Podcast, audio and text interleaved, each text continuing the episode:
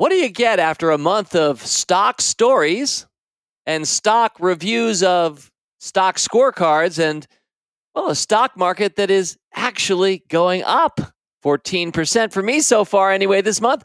I hope you too. Maybe you're doing better.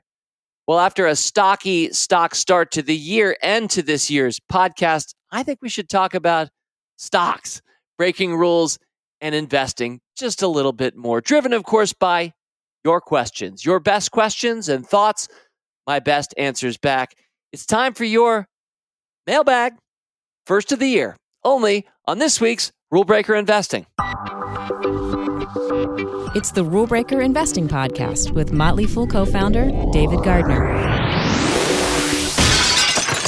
And welcome back to Rule Breaker Investing. Looking back over the month that has been for this podcast, we started with January 4th, the first Wednesday of 2023. Old, New, Borrowed, and Blue, Volume 6. One of my enjoyable, at least for me, I hope for you too, recurring series thinking about four points, some from the past, some from the present.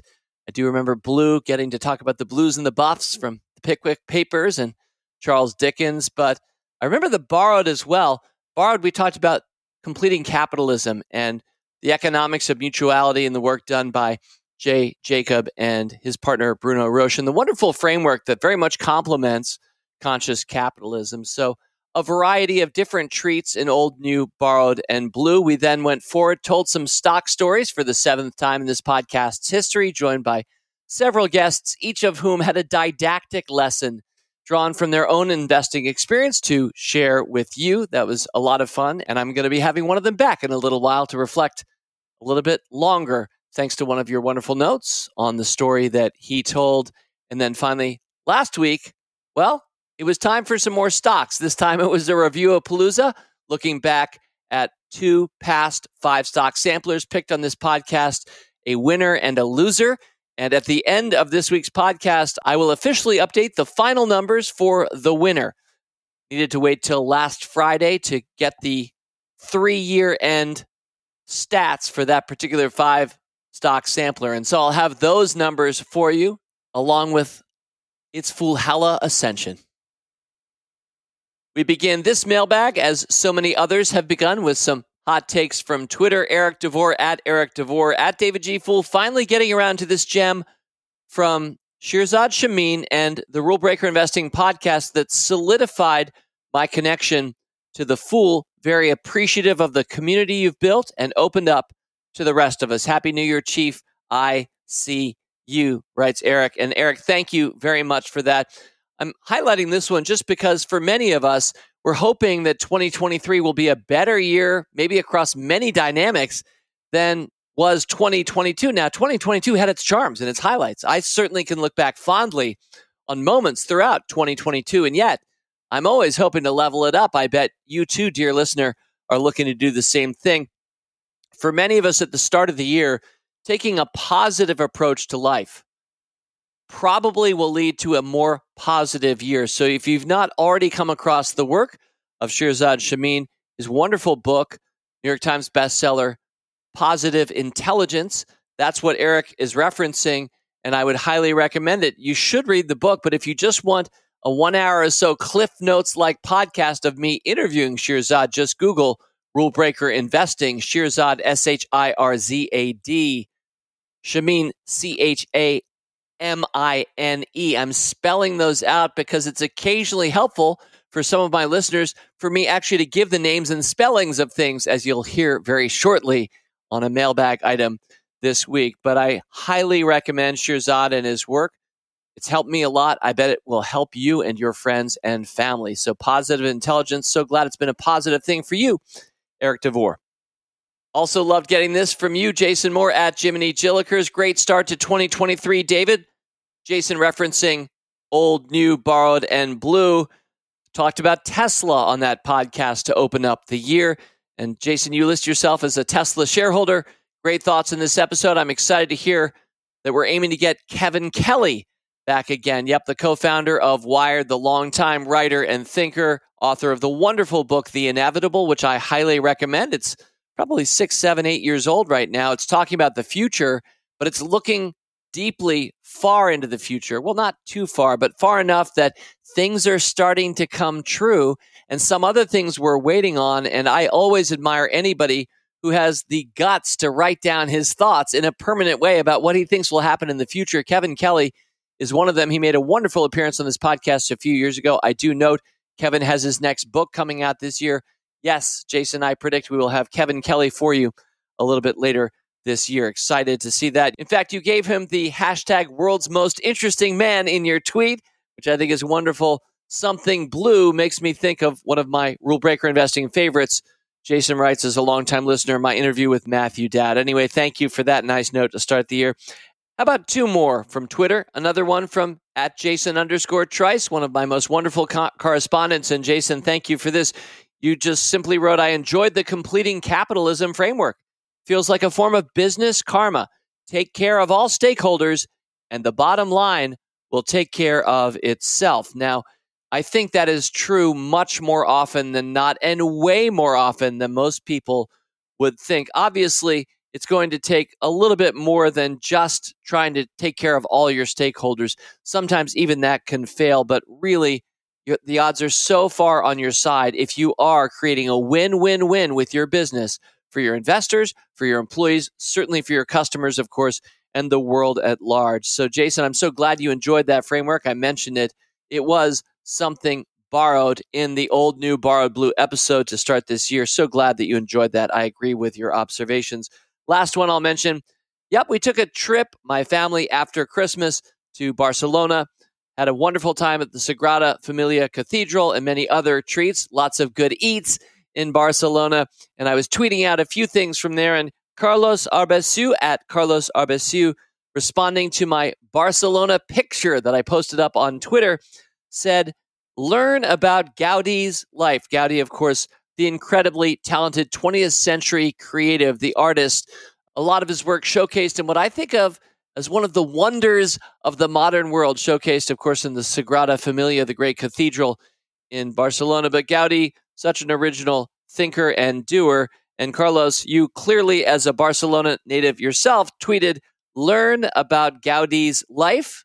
The Sagrada Familia Cathedral can be a marvelous example of compounding. Now, like many cathedrals, the Sagrada Familia has taken a long time to build. You'll often hear it said of those who lived in medieval times that many of them spent their entire life's labor working on, on a cathedral that they themselves would never see completed. Not a bad way of thinking about what we're all trying to do in life, which is leave the camp place better than we found it, but not necessarily tying up every loose end and maybe setting up the next generation for success in what we do. So I am inspired, Carlos, to look a little bit more at the Sagrada Familia Cathedral story. I admittedly spent a great two hours in the cathedral itself, but I remain a little bit more in the dark about the long term build. It's taken quite a long time to complete this cathedral, and it's not done yet. So I think I'm hearing part of what you're saying, but a marvelous example of, of compounding. And I'm quite sure Gaudi was thinking past his own life in his work. Anyway, thank you for another great month of tweets. I'm at David G. Fool on Twitter. At RBI Podcast is this podcast's address.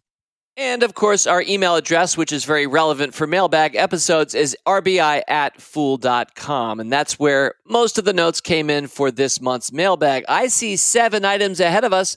Let's get started. All right, rule breaker investing mailbag item number one. This is from Jonathan Edwards. Thank you, Jonathan, for this note. Hey, Dave. By the way, sometimes people are like, are you David or Dave? What do I call you? And if you're somebody like me or maybe my pal Rick, my producer, they'll say, is it Richard or Rick? A lot of us have names that can be easily nicknamed, and very thoughtful people want to know to call us by the name we prefer. If that ever matters to you and me face to face, dear listener, I don't care. I like either. People call me David, people call me Dave. Some people used to use my initials, especially if there were a lot of Daves around, I'd just be DG to them. Uh, but I think Fool has been used many a time for me as well. All of these names work for me. Hey, Dave, writes Jonathan Edwards. Great episode. I'm rediscovering podcasts and was a member of the Motley Fool at one time. Well, Jonathan, I hope we can get you back. Curious, could not make out some of the items on your list. And we're about to go through that very briefly. Jonathan is referring not to one of my January podcasts, but to my listing of some of my favorite things and favorite holiday gifts that I was giving out at the end of last year. And specifically, three of them, Jonathan, it was unclear to you what I was saying or how it was spelled. So, very quickly, the first one is better booch. You said, is it better cooch, hooch from your friend Trey? And the answer is, it's better booch. Now, booch is B O O C H, and that's short for kombucha. And I'm a big fan of better booch, which you can order over Amazon and other places. And Trey Lockerbie and his family are behind that. Trey, the talented co host, one of the co hosts of the Investors podcast that I've appeared on a few times, including near the end of last year. If anybody wants to get too much of me, if me once a week isn't enough, you definitely are encouraged to go back and hear me interviewed by somebody else on the Investors podcast. But in addition to being a pretty darn good podcast host, Trey's also an entrepreneur and once sent me some of his better booch, and I liked enough. I was like, I'm chatting this up to friends. I'm going to give it over the holidays for any of my kombucha leaning friends. And if you haven't ever tried kombucha, look it up. And I would suggest trying it, whether you want to try Better Booch or any of the many different brands these days. It's fermented tea in different flavors. It's very healthy for our gut. I am a fan. So that is how to spell that one, Jonathan. The second one you asked about was Building a Second Brain, the book. And you said, Who's the author? Let me spell that for you T I A G O. Tiago is his first name. And Forte, I'm assuming he pronounces it that way, F O R T E. Speaking of people that I'm hoping to have on the podcast, he's definitely on my short list here near the start of this year. So, building a second brain, the reason I was giving that to any friend who listened to me over the holiday season is because I think it's a remarkably helpful and important book for our time. Each of us is, whether you want to be or not, is an information worker uh, indulging in personal knowledge management. Yep, all that stuff on your in your file folders, on your hard drive, or on your desktop, or the note keeping app that you have, or your to do lists. All of these are digital assets, and we can make better use of them. We can integrate them, have them mirror each other, and really treat them as a second brain. We all know our first brain. I'm using it to speak to you right now. You're using it to listen to me right now. But if you have an excellent, stronger memory, full of everything that you've read, thought about, if you've collected those things and you integrate them and you build that second brain, well, it will be an asset that keeps on giving to you for the rest of your life. So, a wonderful book. Happy to give it yet another plug at the start of this week's podcast. And finally, the fifth one you asked about, we'll skip the others on the list. Anyone can go back and listen to that podcast. But the fifth was Nick's Play, photo frames. And you were like, is it Nick's? You know, like my buddy N I C K apostrophe S. Is it Nick's? And the answer is nope. It's N I X P L A Y. You can Google them. You'll find them on Amazon, probably other places too. Photo frames that are much better than the ones I grew up with. The photo frames I grew up with never changed. You just put a photograph that somebody had actually developed in a lab and you'd put that and leave it there forever. But these days, I think a lot of us can appreciate all the pictures we're taking. You can now have them digitally uploaded into frames that you keep around your house, and they can change pictures from one minute or day to the next, which to me is such a better version of photo frames than I can think of in the past. But what I think is cool about Nixplay is that you can actually network them. So you can have the same photos popping up on your photo frame in your home and on your elderly parent's photo frame in his or her home or your kids off at college. You can share photos into it. I am a fan. Anyway, Jonathan, you concluded Is there a way to get transcripts of podcasts? Because I read, Jonathan writes, better than I hear. So I can do this for myself, he says. Happy New Year. Cheers, Jonathan Edwards. Well, Jonathan, there is indeed, in fact, podcasts.fool.com is the site on the internet. Now, I have to admit, as a longtime member of my own services, The Motley Fool, I'm not actually sure if this is for members only or free to all, but I hope you're a member anyway. And if you are, go to podcasts.fool.com. You'll see on that page Rule Breaker Investing. If you click on Rule Breaker Investing and then look carefully for a blue link near the top of the page that says podcast transcripts, bink, click that, and you will find a long running chronological list of articles many of which have the transcripts of all of my past podcasts. So you will find the transcript for that podcast or most others that I've done right there. Thank you. Thanks for reaching out writing in. All right, rule breaker mailbag item number two. This one from Paul Dent. Hi, David. I'm not a good writer, but I'm trying to make it a future atomic habit of that. If I crank enough stuff out publicly, Paul writes, maybe I'll get better.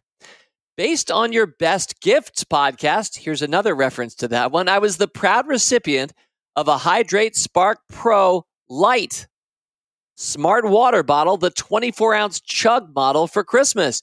And I've been hitting my hydration target daily.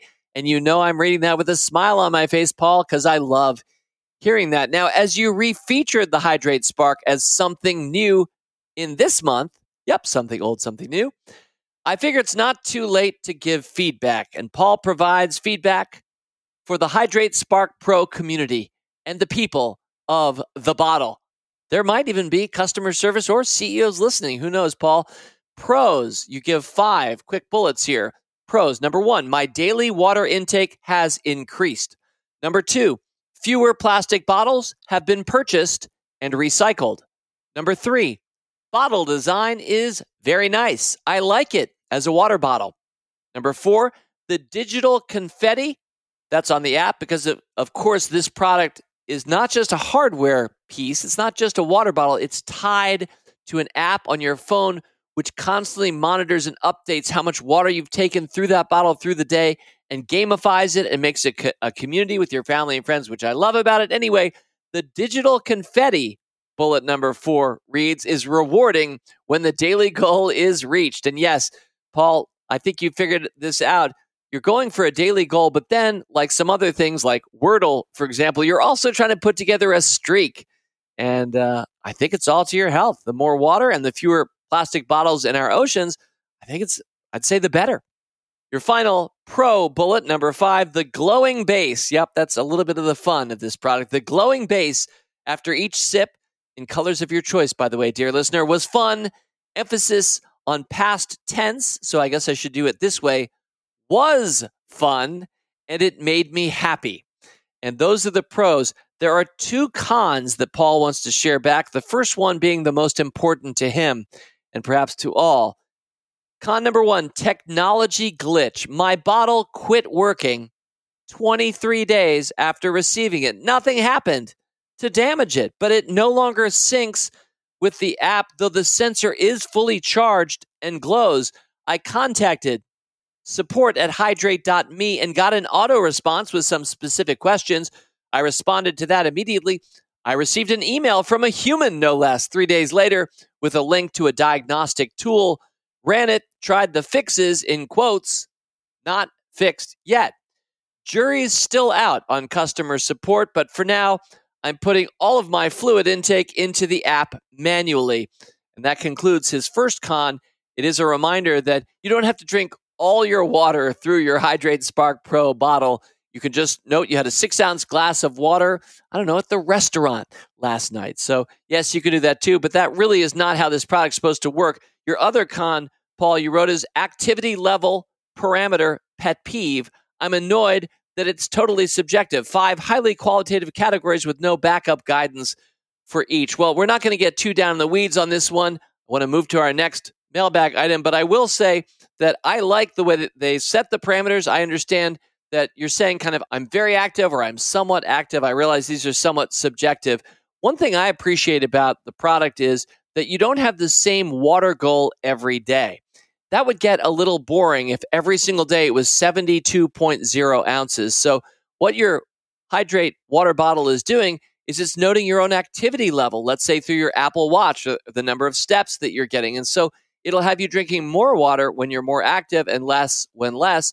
It also looks at the humidity of your zip code. It knows the weather. That does affect how much or little we should hydrate ourselves. And it also makes it a more fun game because you have a different kind of numerical target that sometimes moves during the day every day. Well, Paul concludes pros outweigh the cons, but con number one is a biggie. You noted giving quite a few HidrateSparks as gifts this year. Is my experience atypical? Thanks, David. Closing, I love my weekly rule breaker investing fix. Paul Dent. Well, Paul, thank you for that kind note. I have both given it as gifts and inspired others to give it as gifts. And you're the first one that I've heard back from who has had a broken bottle. I'm so sorry to hear that your bottle is no longer through Bluetooth syncing with your phone. I would hope that they would send you a replacement if you've gone through all their steps. I think this is a good company. I appreciate the product. Even more, I appreciate you reaching out and sharing your experience and letting me do it here. I bet they're listening and I bet they're working hard to make it better. All right, rule breaker mailbag item number three. Dear David, this is the third year I have written to you. In your February 2021 mailbag titled Tinker, Tailor, Soldier, Sailor, I remember this. You read my quotes stock story. Steve Hostetter writes, I was the firefighter. That year, I was quite happy to report an amazing portfolio percentage increase after my rule breaker picks killed it in the quotes stay at home environment. The basic theme of my letter was that it paid off not to panic and stay the course during the initial stock market COVID plummet. At that time, I couldn't be more on board with the full premise of buying and holding companies essentially forever, as the same companies that did great in 2020 had also done well leading up to 2020. You read my next letter in the January 2022 mailbag, that would be one year ago, titled you look marvelous. This report wasn't so great. My portfolio was handily beaten by the S&P as stay-at-home stocks came back down to earth and the rotation from growth to value was well underway. I ended last year's letter, Steve writes, by stating that I will stay the course with my rule breaker picks and that, quote, it will be interesting to see where the market and my portfolio are at the end of 2022, end quote. Well, the market was, to say the least, interesting, and staying the course didn't work out well at all in terms of results. My portfolio was down 40% in 2022. At the beginning of 2022, I had a defined plan, knowing that downturns usually don't last too long, that good companies always bounce back, and that buying the dips had been working. I did just that. I had some new capital at the beginning of the year deployed it using a dollar cost averaging strategy over the next 12 months with concerns about the economy, the Federal Reserve raising rates, and then the war in Ukraine, I thought I would be conservative and increase holdings in well capitalized large cap tech companies like Microsoft, Alphabet, Apple, and Amazon. But I also bought some shares of the growth stocks that had performed well in 2020 and had been beaten down in 2021, like HubSpot, Mercado Libre, Shopify, and DocuSign. Well, they got beaten down some more. Steve continues, a lot more. And so did the large cap tech stocks. What a disaster. Every month I bought more shares in what felt like an environment that couldn't get worse because contrarians buy when there's blood in the water, as they say. I was buying companies at prices that hadn't been seen in over two years, and then they'd go lower every month in 2022. I continued to hope I was buying the dip, but in retrospect, was attempting to catch a falling knife. I felt that at any time this year, some good news like the economy improving, the Ukraine war wrapping up, or the Fed changing course could change the direction of the market. But that in 2022 never happened.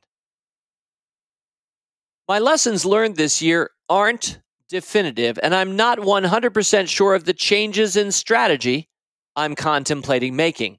I'm interested in your two cents on my considerations. I believe I should have given more consideration to the macroeconomic factors that were going on this year.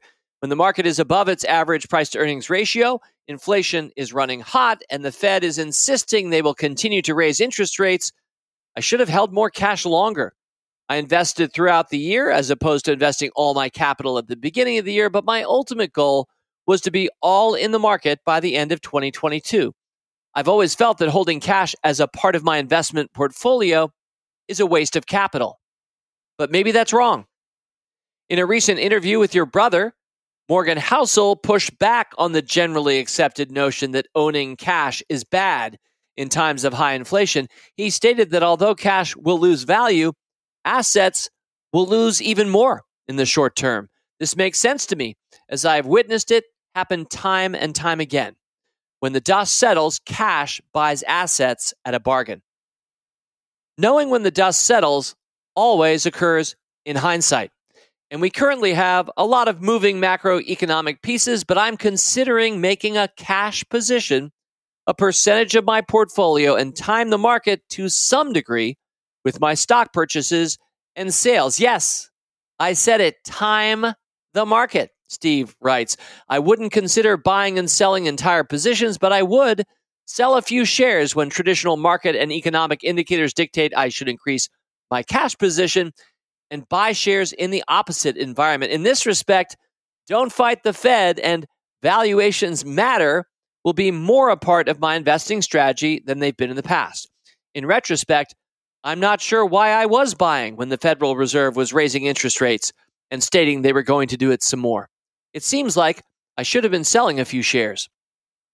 After following you for years, David, it seems your strategy is to buy companies you like at the time you decide you like them and hold all the shares forever, regardless of market factors or until you don't like the company anymore. Is that it? I'm curious to know if you did anything with your portfolio in 2022 as economic factors transpired, and if you were to see them unfold in the future like they did last year, would you do anything differently? What would you do if you had a 2022 do over? I would venture to guess there are a lot of fools in the same boat for 2022 that would be interested to know if you care to share. Please excuse me if you already have and I missed it. Thanks for all you do, David. Be well and fool on, Steve. Well, first of all, Steve, there are so many things that I appreciate about your note. One of them is how it started. This is the third year I have written to you. You know, I love all of my new listeners. I always will. And if you're very new this week, welcome. I'm so glad that you found us in the eighth year of this weekly podcast. But I have to admit, I love the people who've been with me the most or the longest even more. I love the accountability that takes place over time.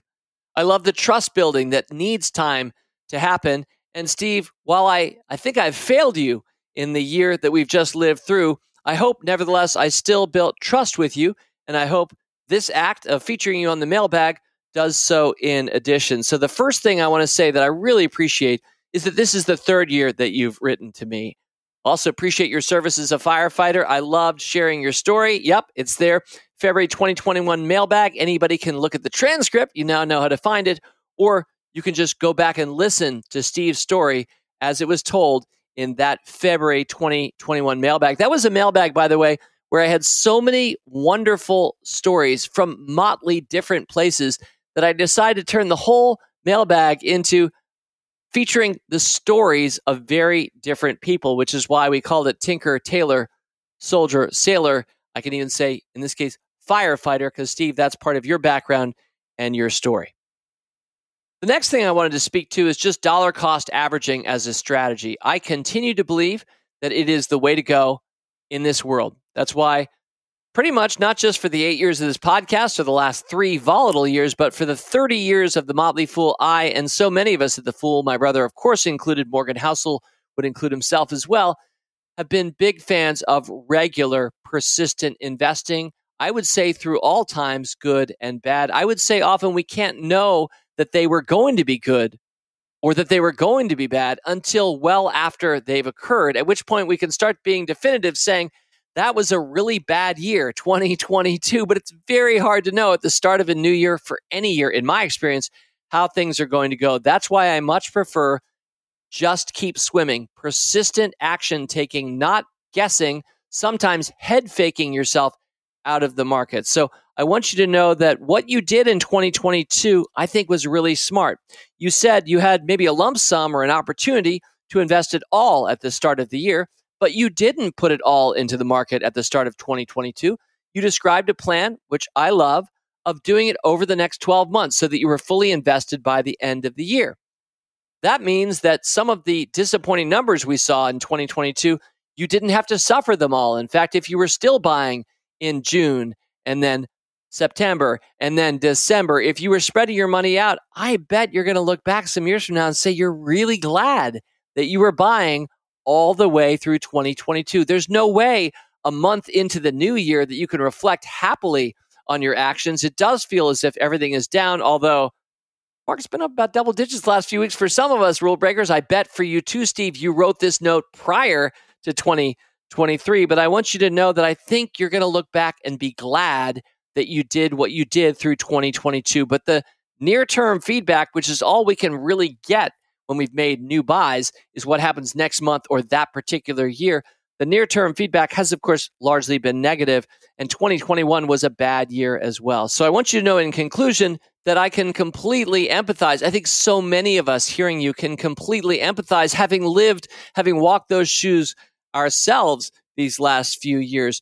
Uh, and to speak briefly to your question about changing strategies, changing horses in the middle of the race is one way of thinking about it, although that's often a very negative connotation.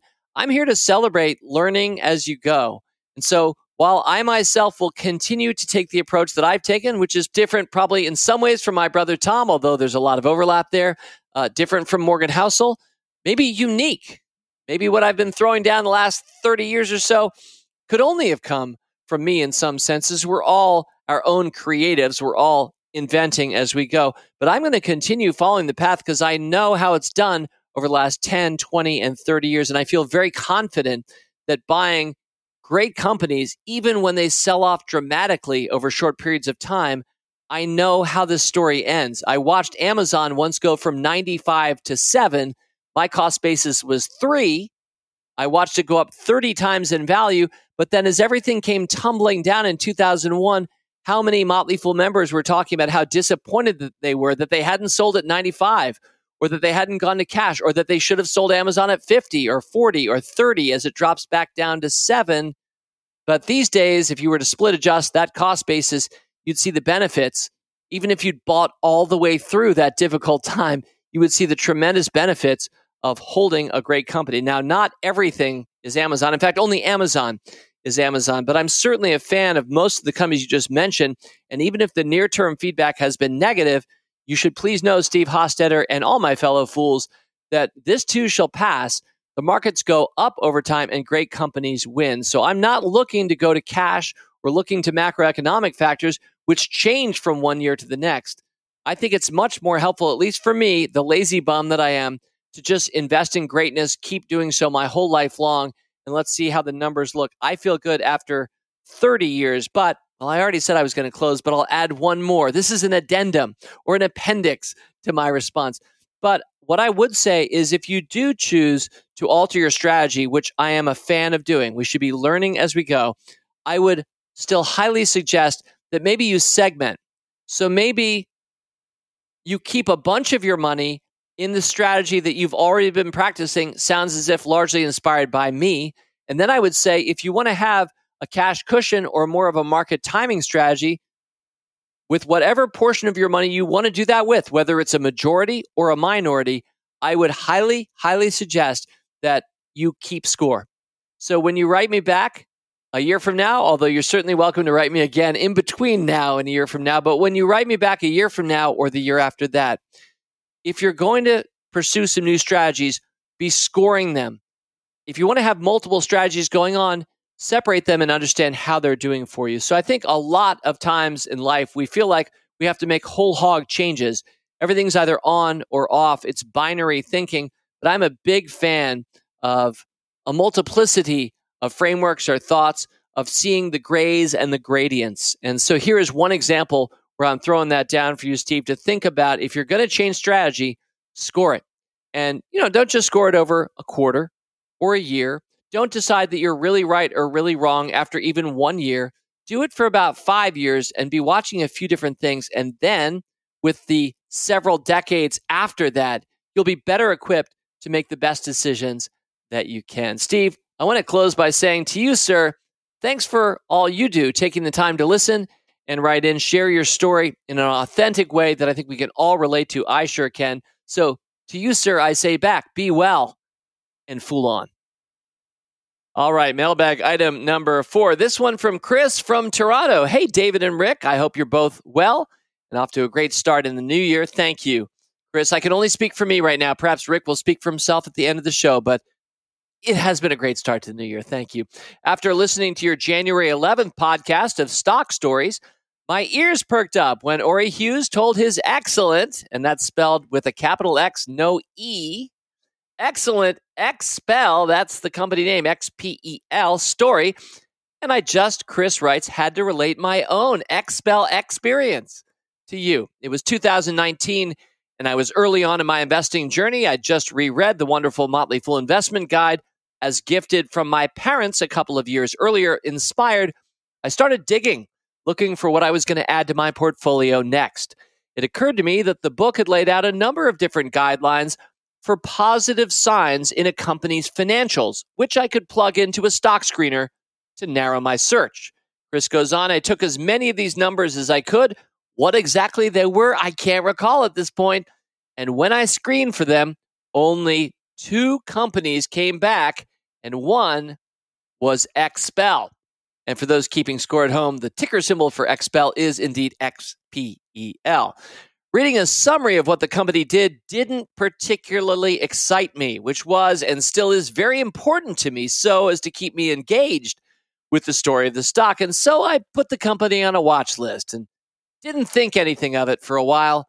It wasn't until late 2020 that I had noticed what I had been missing out on. And for those who were listening a couple of weeks ago to Stock Stories Volume 7, you'll remember Auri Hughes talking about the outstanding performance. I can't quite recall Auri's exact title of his story. He'll be on very shortly to remind me, but it was something like Get to Know My Best Stock Pick Ever or something very close to that. So we're talking about a stellar performer through a couple of pretty bad years for the stock market. So that's part of the compelling story here going on uh, with XPEL. Anyway, Chris goes on. It took until 2023. Checking my calendar, I think he's talking about this month, but I finally dove into this company and found myself much more interested in their business than originally thought. Couple that with what I see as a potentially very large market opportunity in energy saving window films. And it was enough for me to make it a small position in my portfolio. And wouldn't you know it, two days after I make that purchase, Auri relives my experience on the podcast. If I have a lesson to be learned, I suppose it might be to keep your options and view as open as possible. I could have easily brushed this idea off, never found it again, but by keeping it on my radar, I would add, I hope on your Motley Fool watch list, Chris. You write, I was able to keep tabs from a distance and find a new interest in it years down the road. Boy, do I want to double underline that one as I welcome Auri on. Auri, welcome. Thank you for having me, David. I'm delighted to have you back. Obviously, Chris loved your story, and here we are talking about it again. Let's talk about it some more. You know, he closed out his note with, while it will take some time to see if this idea pans out, I'm glad that I have a new team to root for, and I'm excited to know Auri is watching as well. He writes full on and go Jays. He's, of course, referring to the Toronto Blue Jays. As a Canadian man himself, he is a Blue Jays fan, knows we like baseball on this podcast. Or your timing couldn't have been better for Chris from Toronto. I love his own story. You know, what jumps out to me first is that he took the time to do some research in the first place. He took a pass, understandably, but he didn't forget. He actually, using a watch list, it came back to him. Talk about building a second brain, a separate topic for another time but you know setting yourself up so that your system brings back insights and ideas from your past can be so helpful for you as a present day investor. Now Auri you knew this story all the way through. You've invested and and held it and done well. I know even you yourself with this small cap winning stock could have bought even earlier than that. I guess we're all always feeling that way. You're looking backward at a stock you could have bought it earlier. Auri could you remind us briefly what is the company's business yeah, so um, the company makes paint protection film, which is an interesting technology. Paint protection film was originally used by the military um, on helicopters to protect the blades of the helicopters from rocks and things that could nick the helicopters, and like a lot of um, innovative technologies that were originally created for military uses, um, such as the same thing was paint protection film, and eventually paint protection film made it uh, made its way to cars, to new um, to new car sales to kind of protect the car from debris and the elements and those chips and things you kind of see on the front bumpers as you you know kind of drive the car and use it over time. Yeah i definitely have had stuff jump up and nick me sometimes the windshield but uh, and, and obviously for a lot of us often we're thinking about i don't know a saas stock or a new internet app or something or for me video games but paint film or paint protection doesn't necessarily leap to the top of the list of exciting businesses we want to be invested in. And yet, Auri, you researched it. What were you seeing and what made you bullish enough to actually buy the stock a while ago? Sure, sure. Um, and and to the uh, to uh, I think Chris's point, I think there were a lot of things that were evident that could make someone take a pass, especially if you did some research. Um, I think the most biggest glaring one for me was that 3M was in this business. Like, like, like we're going to compete with Microsoft. Yeah, yeah. So like 3M is like obviously a juggernaut. Um, they they're innovative. They they're known for the sticky notes. That's what everyone always uses. Um, they were in this business. Um, but I think where the advantage was was Expel could focus on it. Um, they kind of established a brand that was known for this, and for 3M, I'd imagine this is a smaller division. And I think there were there were even like uh, lawsuits where I guess you know if you're a larger company, uh, what would you do? Of course, you're going to take legal action because you probably have more resources um, than the the smaller company. But for me, what I, what I liked was, um, you know, upon working here, I was just learning about the power of incentives and inside ownership and, and really understand how that can drive performance. And that was certainly the case uh, of XPEL with Ryan Pape. Um, and there are some extraordinary stories coming out with Ryan about, uh, you know, the founder. Yes. Oh, not the founder. He, he's the uh, CEO. This is the CEO who who started when the, the company was on the verge of bankruptcy. That's and right. It's coming then, back to me now. Yeah, yep, and there's a yep. story where he, uh, you know, they had these lenders, and they could have, you know, the lenders could have, you know, sent them into bankruptcy essentially. And Ryan Pape went to the lender and said, "Hey, you know, I have X limit on my credit card. You can use my personal credit card while we figure this out. Uh, and he did that. He made that, you know, sacrifice. And I think not a lot of leaders would do that. Um, and then the other thing I noticed when I, when I, when I put the position on was that um, they had started to develop a track record um, so there was a you know a few years of solid earnings, especially in the small cap world, which I think is important, uh, where they were they were bootstrapping, and I and from a lot of the great companies I've seen, there there's a there's boot there tends to be a lot of bootstrapping and nice self sufficient. Um, you know, using cash flow to grow. So there was a little bit of a track record, high inside ownership. Um, you know, I think they were managing the company very well, uh, and I think you know and I was reading some some strong write ups, and I, I, felt like it was a good time to put a position on. Well, that's great, and the, you know the company's market cap today, right, just about exactly two billion dollars. So we're not talking about a fly by night micro cap anymore. We are still talking though about a smaller cap company. Still does face big competition. I'm quite sure there is a lot to be said for a culture of bootstrapping and also a company that's focused on something Sometimes when I've had smaller cap stocks and I'm thinking, should I buy this or not? But oh my gosh, wait, they're competing against, I made it up earlier, Microsoft. Well, the reason that doesn't daunt me some of the time is because when you're a pure play really focused on your product within an industry and you're playing against a player that has a thousand different products and they're trying to manage them all, that isn't necessarily a reason to be intimidated by a much bigger player if you're a more focused player. By the way, Another thing about this, and then I'm going to kick it back to you for some final thoughts, Auri, is it isn't always a winner takes all situation, and business really is not a zero sum game. It's very different from the NFL playoff games that were played last weekend or will be next weekend, where only one can win, the other will definitely lose. It's very plausible that 3M and XPEL will win, and your software startup and Microsoft can both win, even if you're in the same field. This is something that for a lot of people is an aha moment because we're raised often thinking trade offs and zero sum. Auri, any final thoughts here about your story, your XPEL story, or Chris's hope for his Jays in the year ahead? Yeah. Uh, so, concluding thoughts for me, uh, this is the biggest takeaway for me is uh, love the process, more than the outcome. Really mm. enjoy the process because I mean, for, for me, um, obviously this was a big winner. I didn't buy enough to get on the cap table or or like significantly like change my life. But you're but still working at the Motley Fool. You're not going to early retirement. But um but i love i love the process and this has been a great learning experience for me and i'm and i'm proud that i was you know read and used other people to help identify the stock and and learn from these these processes. So a lot of people look at this and they say oh i missed out on this 10 bagger. And, and that's okay like learn from so that and, uh, and take that into your next process so you can identify the next 10 bagger, 100 bagger, because they are rare, but if you find them, they can substantially change your life in, in meaningful ways. What a wonderful mindset you have, Auri Hughes. And part of what I try to do with this podcast is have exemplars on people who are exhibiting a lot of the things that I think win, not just in investing, but also in business and life. And Auri, you just threw one down right there. That mindset that you have of there's always another wave coming and you can learn from the previous one. Whether you surfed it well or not you can definitely learn from the previous one and should.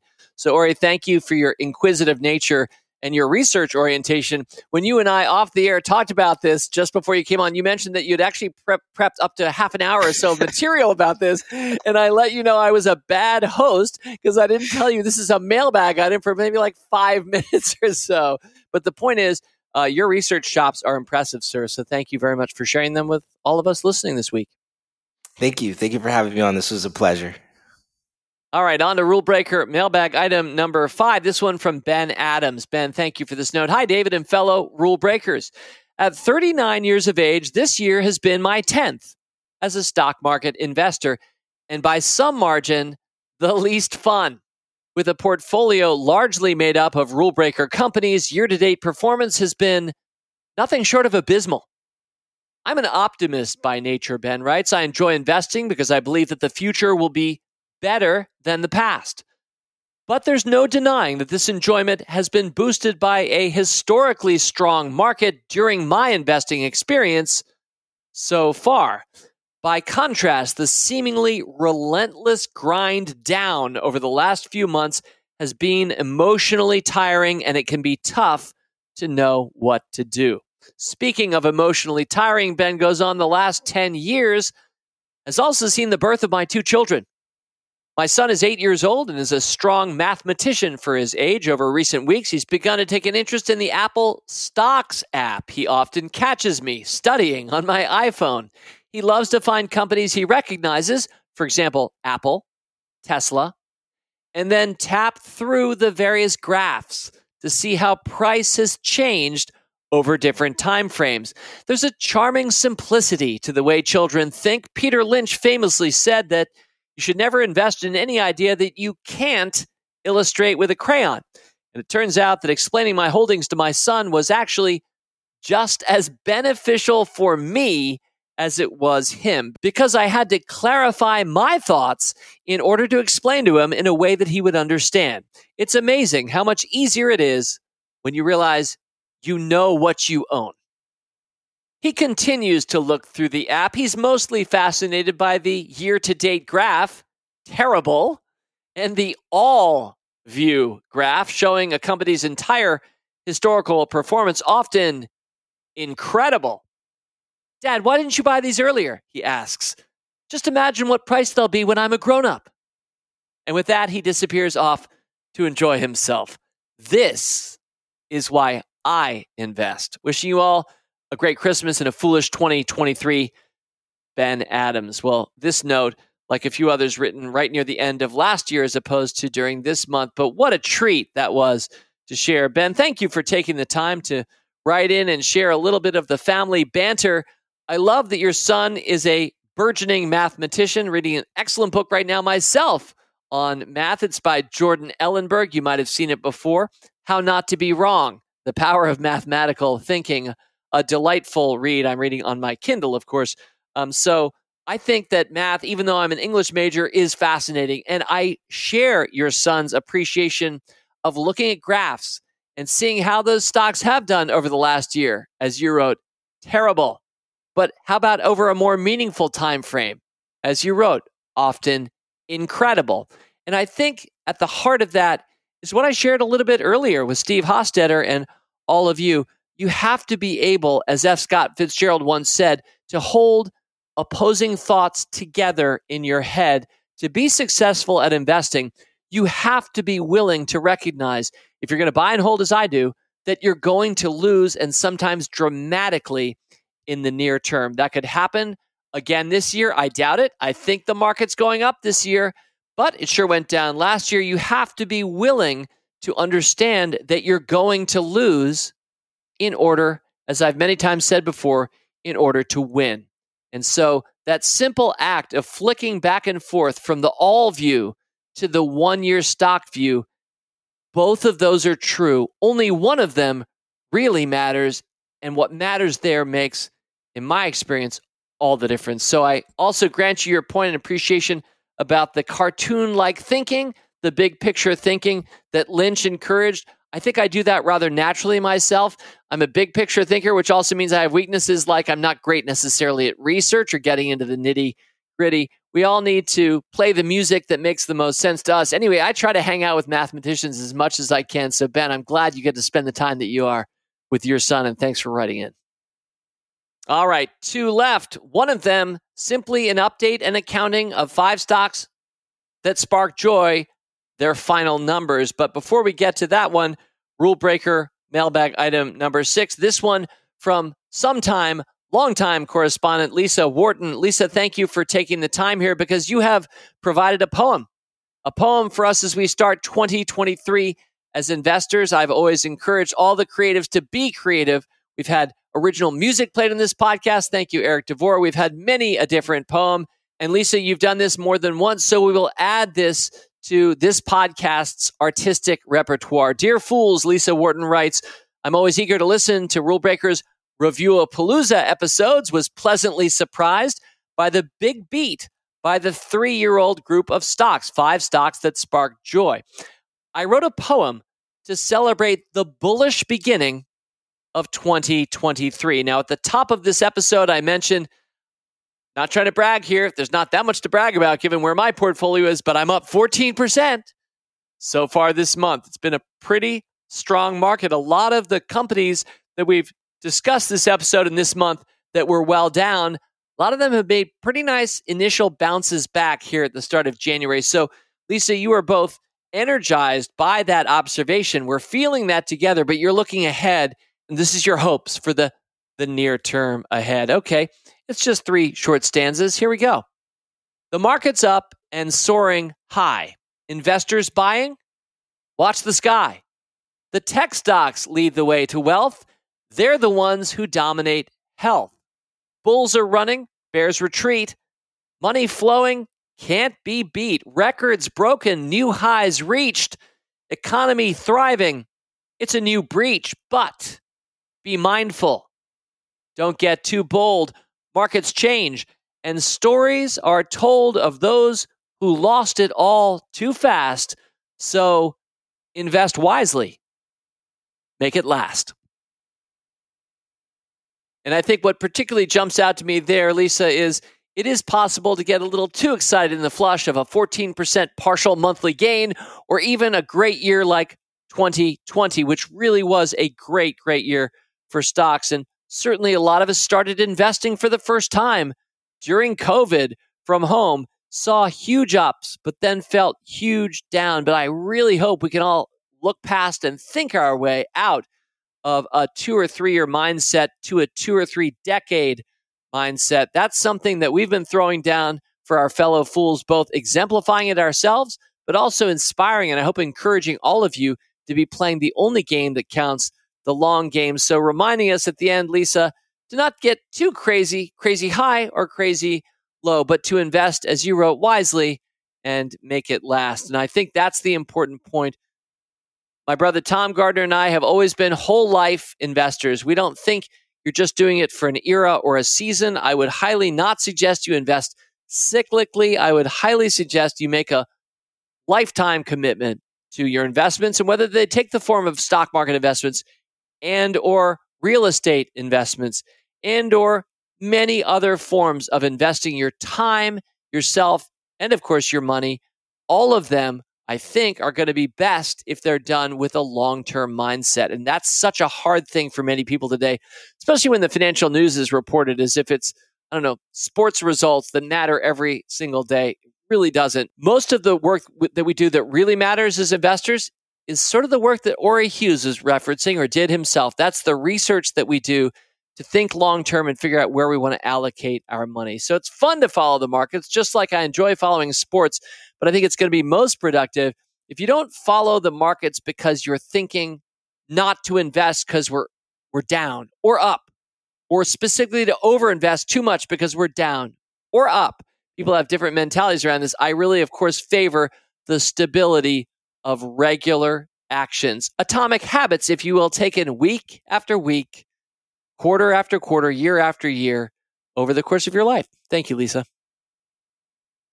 All right, rule breaker mailbag item number seven. Not the most exciting mailbag item we've ever done, but I did commit to you as we closed out our review of Palooza last week that the final numbers would come in for five stocks that spark joy. And indeed, they have. So the final accounting, and now we can get ready. Ready the Foolhalla music, Rick.